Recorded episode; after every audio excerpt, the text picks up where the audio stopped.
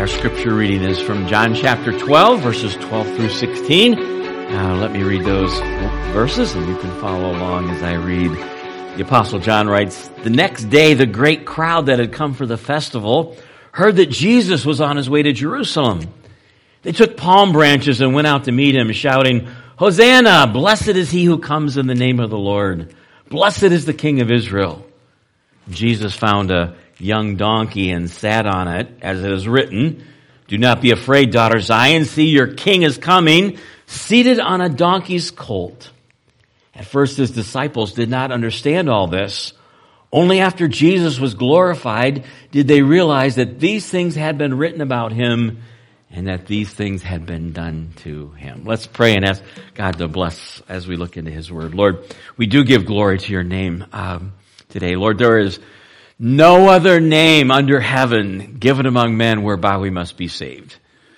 So Lord, help us to be reminded today of why we're here.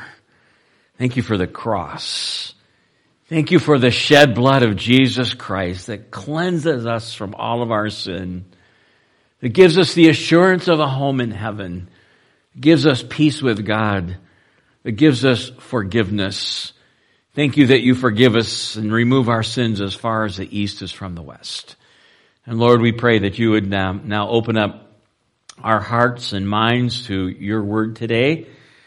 Uh, Lord, may the Spirit of God be our teacher.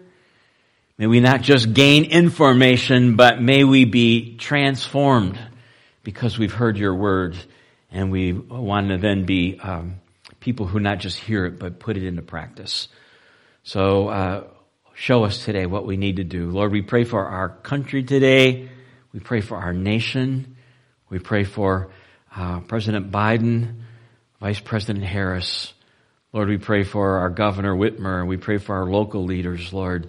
May they seek your guidance. May they seek your wisdom as they lead us. Lord, um, bless us today now.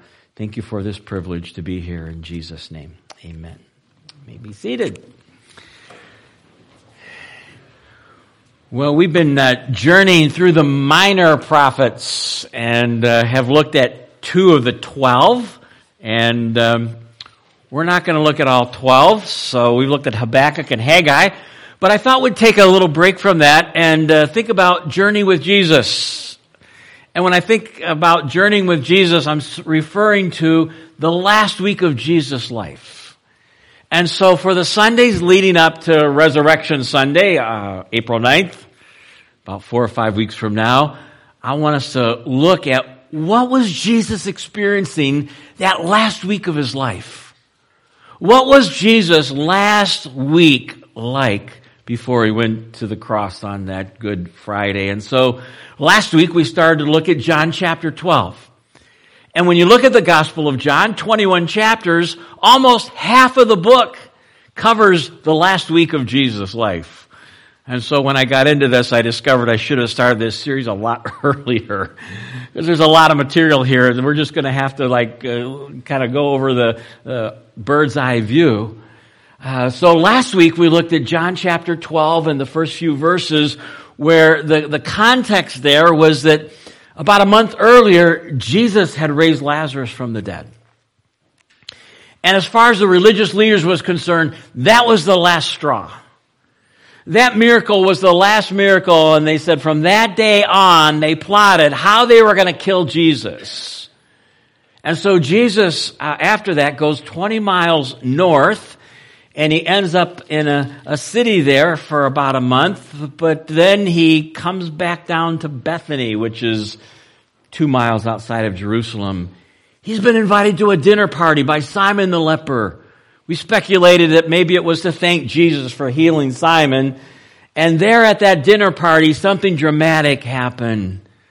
Mary took some perfume, 12 ounces of perfume, very, very expensive perfume worth a year's salary. we figured out about $4,000 an ounce. And she breaks that box open of perfume and she anoints the feet of Jesus and, and, and washes his feet with her hair. And the disciples are indignant, especially Judas. So we read the, the, the text and they're like, what a waste! That money, that could have been sold and that money could have been given to the poor. And the scriptures give us insight into why they said that, why Judas said that, because he was uh, ciphering funds out of the money bag. And Jesus said, leave her alone. She's done this because she loves me and the poor you'll have always with me, but I'm not going to be here for very much longer, which was reality. And so that was, that was on, um, that was on Saturday. Now in our text, we're going to look at the next day, Sunday. And uh, so we're going to start out in John 12, but then we're going to spend most of our time in Luke chapter 19. And so let's look at the, the setting. Uh, John chapter 12, verse 12. The next day. So right after that anointing by Mary, that was Saturday. Now this is Sunday, Palm Sunday. The very next day. The great crowd that had come to the festival heard that Jesus was on his way to Jerusalem. So what's going on here? This is Passover. Uh, the Jews had seven feasts that they observed. You can read about them in Leviticus chapter 23. On three of those festivals, they were required to go to Jerusalem. And so now the city of Jerusalem is filled with people for the Passover celebration. In fact, uh, Josephus, who's a Jewish historian, uh, when John just says a great crowd, but this is what Josephus says. The historian Josephus writes, on Passover, the population of Jerusalem swelled to more than two million people. So, so picture in your mind crowds of people. Picture uh, Times Square on New Year's Eve. picture the city of New Orleans on a Mardi Gras celebration. There's two, thousand, two million people that have come to Jerusalem. Crowds are overflowing the city. That's the setting. And now we're going to look at Luke chapter 19 to continue our storyline because Luke gives us some, some details that aren't found in, in John chapter 12. So let's think about the sending. The sending. Uh, this is Luke chapter 19. And uh, here's what Dr. Luke writes. As he, Jesus, approached Bethphage and Bethany, that's right close to Jerusalem, at the hill called the Mount of Olives, he sent two of his disciples saying to them, Go to the village ahead of you, and as you enter it, you will find a colt tied there, which no one has ever ridden. Untie it and bring it here. If anyone asks you, why are you doing this? Say, the Lord needs it. That's interesting. So Jesus and his disciples are approaching Bethany and Bethphage, which is this little village right close to Jerusalem. And he says, there's a young colt at a house there. Sent, he sends two of the disciples. He says, go get that young donkey. If anybody asks why, say the Lord needs it.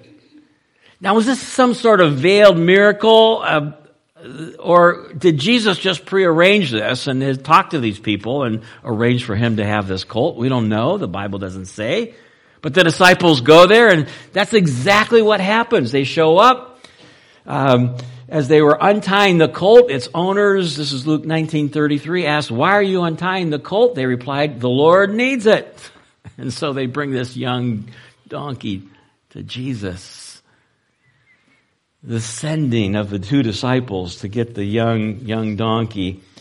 And when we think about the big picture, that was the fulfillment of prophecy. About 500 years earlier, Here's what the prophet Zechariah writes in Zechariah 9 9. Rejoice greatly, daughter Zion. Shout, daughter Jerusalem. See, your king comes to you, righteous and victorious, lowly and riding on a donkey, on a colt, the foal of a donkey. And so in fulfillment of scripture, of what the prophet Zechariah had written and said, the king is going to present himself to Jerusalem, but he's going to be riding on a donkey.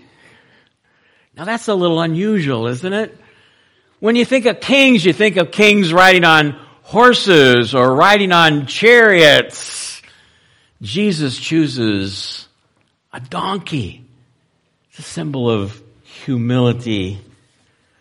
Pastor and author Ray Pritchard writes this about Jesus' appearance on a donkey. Nothing would have seemed more unlikely than for a king to come riding on a donkey. Jesus could have hardly have chosen a more unlikely way to present himself to the nations.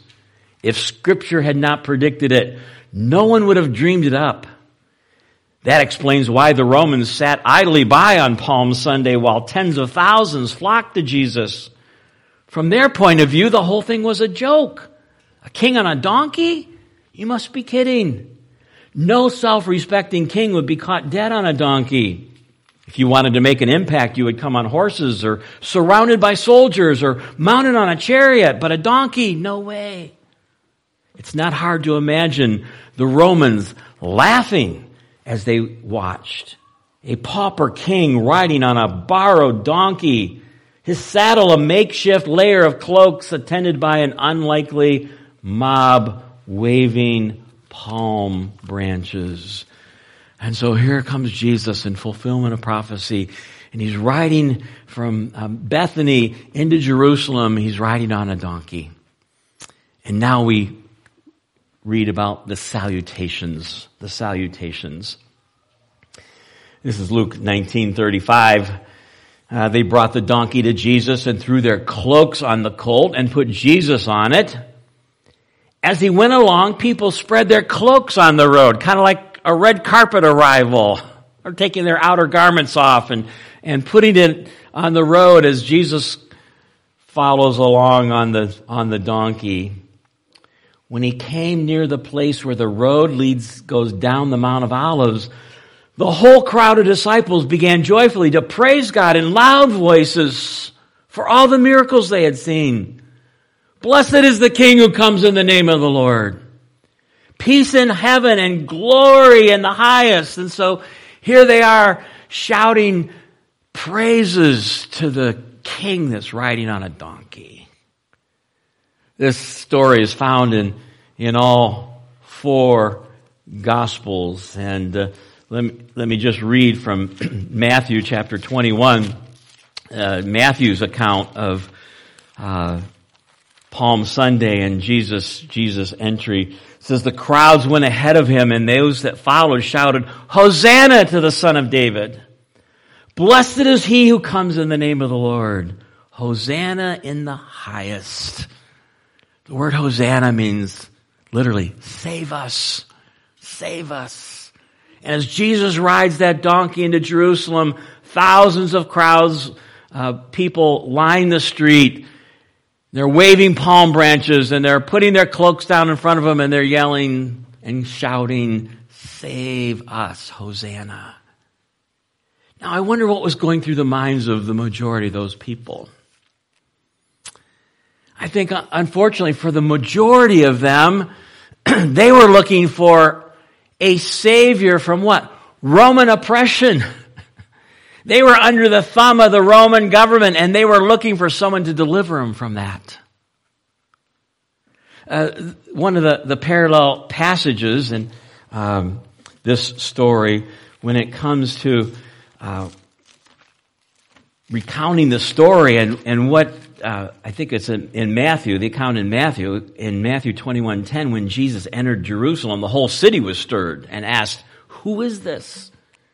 The crowds answered, "This is Jesus, the prophet from Nazareth in Galilee." They're saying, "Well, he's a prophet." Remember in Matthew chapter 16 earlier, when Jesus was in Caesarea Philippi, he says, "Who do people say that I am?" And the disciples said, "Well, some say you're John the Baptist." Some say you're a prophet. And then he asked Peter, Who do you say that I am? And Peter gave the right answer You're the Son, the Savior, the Son of the living God. And so I'm not sure the crowds of people really understood who Jesus was. But they're shouting, Hosanna, Hosanna, save us. There's a fascinating next portion of scripture here in our outline from Luke chapter 19. the setting, the sending, the salutations. Now, uh, let's look at the stones. This is fascinating. The stones. Luke 19. Some of the Pharisees in the crowd said to Jesus, rebuke your disciples. In other words, tell them to be quiet. The religious elite, the leaders of that day, did not like the public praise of Jesus. And so they tell Jesus, tell your disciples to be quiet. In one sense, not much has changed in 2,000 years. In our culture today, um, it's kind of acceptable to believe what you think is truth. Just don't bring it into the public arena. Just, just don't bring it into a public setting. You can believe whatever you want, just keep it to yourself. That's what our culture tells us. So you can't really have the Ten Commandments up in a school. Uh, you can't really, uh, you know, have a nativity, a nativity scene uh, in, a, in a public place because that's pushing what you believe on other people. Can't really pray in school. You can believe whatever you want. Just keep it to yourself. And someone has said that those that have that mindset are not going to be happy until the only religious expression that's allowed is what you think in your mind. You can believe whatever you want, just keep it to yourself. And so that's what the Pharisees were saying. Tell them to be quiet.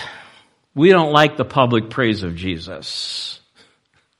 I love Jesus' response. Look at it in verse 40. I tell you, he replied if they keep quiet, Jesus said, the stones will cry out. If people don't praise me, I'm going to make these rocks cry out and give praise to me. Tell them to be quiet. Jesus, no. Was, was Jesus bluffing? I, I don't think he was bluffing. If you read through the Bible, um, he made some very unusual things happen, didn't he? In uh, Numbers chapter 22, there was a fellow by name of Balaam who had a donkey, and the donkey was talking to Balaam. He made the donkey talk. Uh, Mark chapter 4, I believe it is, uh, the disciples are in the boat and there's a storm on the Sea of Galilee and they're afraid they're going to die and Jesus is sleeping and they wake up Jesus and they say, Master, don't you care that we're going to die? Jesus says, Oh, you have little faith. And he stands up and he says to the, the wind and the waves, Peace be still. And that storm stopped immediately. Jesus said, If the people don't praise me, I'm going to make the rocks cry out and praise me. He could have made that donkey talk as well if he wanted to. And so the, the, the Pharisees were, were saying, tell him to be quiet. And Jesus said, no, the stones will cry out if they don't. Well, this passage closes uh, as we think about our outline about, uh, let's think about the sorrow of Jesus. The sorrow of Jesus. And this is in Luke chapter 19, beginning in verse 41. As Jesus approached Jerusalem and saw the city, he wept over it. There's three times in the New Testament where it records Jesus crying. Now maybe he cried more than that, but in the Bible there's three occasions where Jesus cried. Some of us were here last night and we watched a great movie called Lifemark by the Kendrick brothers and a very emotional, moving movie. Glad the lights are out. I saw a few guys like um, sniffling a little bit, and afterwards I talked to several of them, and one fellow said to me, "Well, I, I cried once." I said, I, "I probably cried like a half a dozen times." And that moving uh, story of of Lifemark. Well, Jesus cried three times in the New Testament. If you think uh, about the Gospel of John, you know one of them, John 11:35, the shortest verse in the Bible, Jesus wept. He's crying at the tomb of Lazarus, his good friend, even though he knew what he was going to do. Second time that uh, it's recorded that uh, Jesus cried, beside this occasion where he's weeping over Jerusalem, is in the Garden of Gethsemane. In Hebrews chapter 5 verse 7, the author of Hebrews writes, Jesus offered up prayers and petitions with fervent cries and tears. Jesus is weeping in the Garden of Gethsemane as he faces the cross. And here's uh, the, the third occasion Jesus is crying over Jerusalem. I don't know what makes you cry. I like the saying, and I think this is, this is good. Someone said, don't cry over anything that can't cry over you. Uh, I think that's good. Possessions, things that we own can be replaced, but people can't. And how many times have you seen on the news uh, someone being interviewed and a, a, tornado or a hurricane or some other natural catastrophe has happened and they've lost everything. What are they saying? Hey, we are so grateful that what? We are alive because things can be replaced. And here's Jesus and he's weeping over a city. He's weeping over the city of Jerusalem. Let's continue to read the text. It says, that Jesus wept over Jerusalem and he said, if you, even you, had only known on this day what would bring you peace, but now it is hidden from your eyes. So here's Jesus, uh, Isaiah 9 6, the Prince of Peace. He's been working miracles for three years and the people have, for the most part, what? Totally rejected him. He says, I came to bring peace and you haven't accepted peace. And then he says, The days will come when your enemies will build an embankment against you and encircle you and hem you in on every side. They will dash you to the ground, you and the children within your walls. They will not leave one stone on another because you did not recognize the time of God's coming to you. So Jesus is crying over Jerusalem. Number one, because they rejected him. But the second reason that Jesus is crying over Jerusalem is because the words that he spoke in verses 43 and 44 are prophetic. Jesus knows what's in the future for Jerusalem. And what was in the future for Jerusalem? Well, history tells us that about 35 years after Jesus spoke these words, in the year 66 AD, the Jews revolted against Roman control. Three years later, Titus, the son of Emperor Vespasian, was sent to Jerusalem to crush the rebellion. Roman soldiers attacked Jerusalem, broke through the northern wall, but still could not take the city. Finally, they laid siege to Jerusalem in 70 AD. They were able to enter the severely weakened city and they burned it to the ground. And 600,000 Jews were killed during Titus' onslaught of Jerusalem. Jesus is weeping because he knows what those people are facing. No wonder Jesus wept. Well, that's the story of Palm Sunday and uh, five days before Jesus goes to the cross. And this morning we want to think about, before we observe the Lord's table together, uh, some life lessons, three life lessons from this story here in John chapter 12 and Luke chapter 19. Here is, uh, here's the first one. The first life lesson is this. Our greatest need in life is for a Savior. Our greatest need in life is for a Savior. The thousands of people that lined that pathway from Bethany to Jerusalem were crying out, Hosanna, Hosanna, Hosanna, save us, save us, save us. Most of them were thinking about political deliverance, saving them from Roman oppression. And their need was really for what? A spiritual Savior. Their need was for Jesus to be their sin bearing Savior. And so the greatest need in life is for a Savior, for, for the understanding the, the good news of the gospel. And to understand the good news of the gospel, the first thing that we need to understand is what? The bad news. The bad news. The bad news is that we're all sinners. On this past Wednesday at our Awana teaching time, and I have the privilege to share with some of the kids that are there. I, I taught them and went over the Romans Road. The Romans Road. The Romans Road is simply from the, the book of Romans, how to lead someone to Christ. Um, and and I don't know if you've ever been in, in teaching times, especially with with kids. And uh, uh, after that lesson, uh, I kind of was like, man, I, I, don't think that went over very well. Uh, it didn't sense that maybe the kids were listening, and I, and I just sensed like like that didn't get through to anybody. After Awana was over, and we had these little handout papers that we gave to him. Our eight-year-old grandson, Luke, and his mom picked him up. He goes, Mom, Mom, I've got the Romans Road. I've got the Romans Road.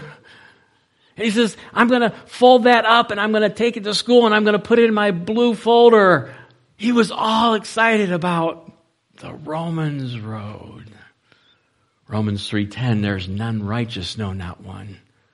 Romans 3:23 for all have sinned and come short of the glory of God. Romans 6:23 for the wages of sin is death but the gift of God is eternal life through Jesus Christ our Lord. Romans chapter 5 verse 8 but God commends his love toward us in that while we were yet sinners Christ died for us. Romans chapter 10 verses 9 and 10 if you declare with your mouth Jesus is Lord so what were the people in the Roman Empire required to say? they were required to say, who's Lord? Caesar is Lord. And if you didn't acknowledge Caesar is Lord, you're in big trouble.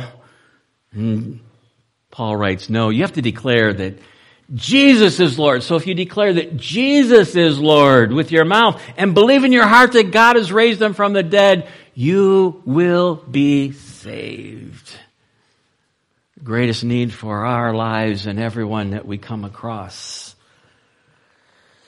is for a Savior. That's the greatest need. So as we think about uh, coming up to Resurrection Sunday, let me ask you the question, who is it in your sphere of influence, family, friends, co-workers, neighbors that needs to hear the good news of the gospel? That their greatest need is to come to know Jesus as their Lord and Savior.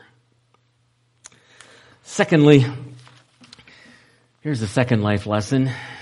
Jesus is Lord over all of creation.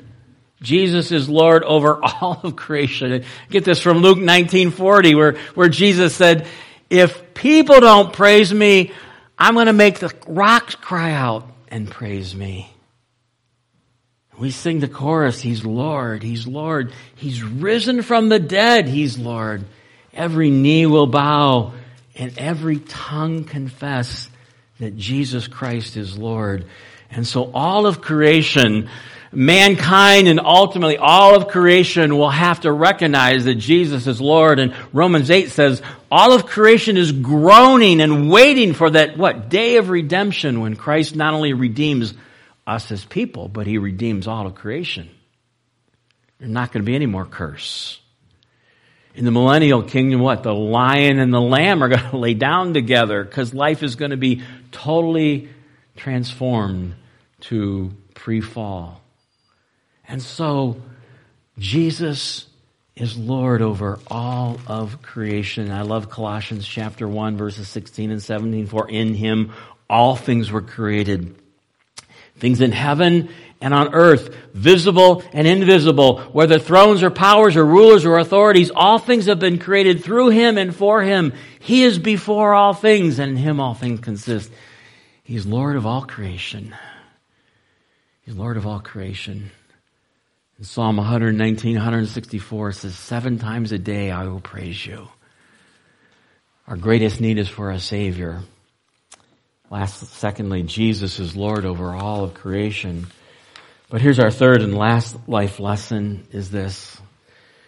The future judgment that is coming should motivate us to share the gospel. The future judgment that is coming should motivate us to share the gospel. And so we said, why was Jesus weeping when he, when he rode that donkey into Jerusalem? Because uh, present day uh, people in Jerusalem had rejected him, but he also knew of a day coming in about uh, one generation where the city of Jerusalem would be destroyed and hundreds of thousands of people would lose their life. Well, the Bible talks about a future judgment that's coming. If you read the, the book of Revelation, there's a series of judgments unlike the world has ever seen. It's not just going to be localized in one city, it's going to be worldwide. The book of Revelation talks about the seal judgments, the trumpet judgments, and the bowl judgments as God's wrath is going to be poured out on planet Earth.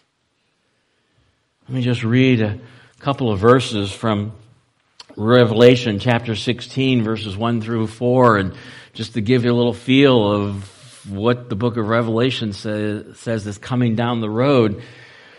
This is Revelation 16:1. Then I heard a loud voice from the temple saying to the seven angels, "Go pour out the seven bowls of God's wrath on the earth." And the first angel went and poured out his bowl on the land, and ugly festering sores broke out on the people who had the mark of the beast and worshiped his image. The second angel poured out his bowl on the sea and it turned into blood like that of a dead person and every living thing in the sea died. The third angel poured out his bowl on the rivers and springs of water, and they became blood. Verses 8 and 9, the fourth angel poured out his bowl on the sun, and the sun was allowed to scorch people with fire. They were seared by the intense heat, and they curse the name of God who had control over these plagues, but they refuse to repent and glorify him. That's just a little snapshot and a few of the judgments that God's going to bring eventually on planet Earth. And when he comes again in Revelation chapter 19, the second coming of Christ, guess what? He's not riding a donkey. Riding a white horse. Revelation 19:11 I saw heaven standing open and there before me was a white horse whose rider is called faithful and true and with justice. He judges and he wages war. The first time he comes as the Prince of Peace and to offer salvation. The second time he comes as the judge. And James says in, I think it's James chapter 5, the judge is standing at the door. And so just like Jesus is weeping over Jerusalem, we need to realize that there is a time that is coming prophetically when God's wrath is going to be poured out. And how should that impact us? Well, that should impact us, as our point says, to what? To, to tell others about Christ and about the good news.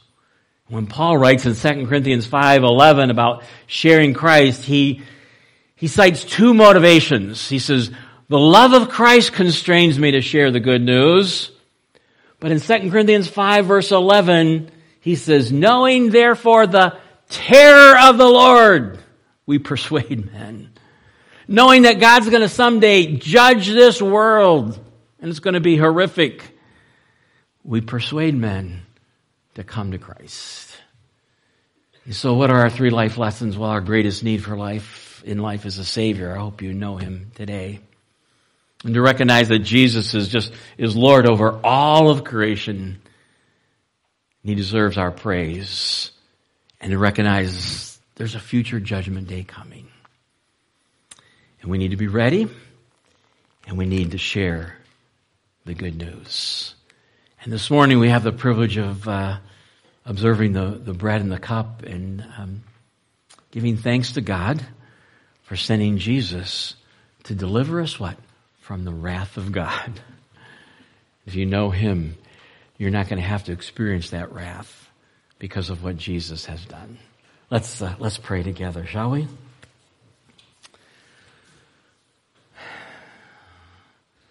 Lord, as we journey with you through the last uh, week of your life here on planet Earth, Lord, we, uh, we simply want to say thank you and praise you for who you are.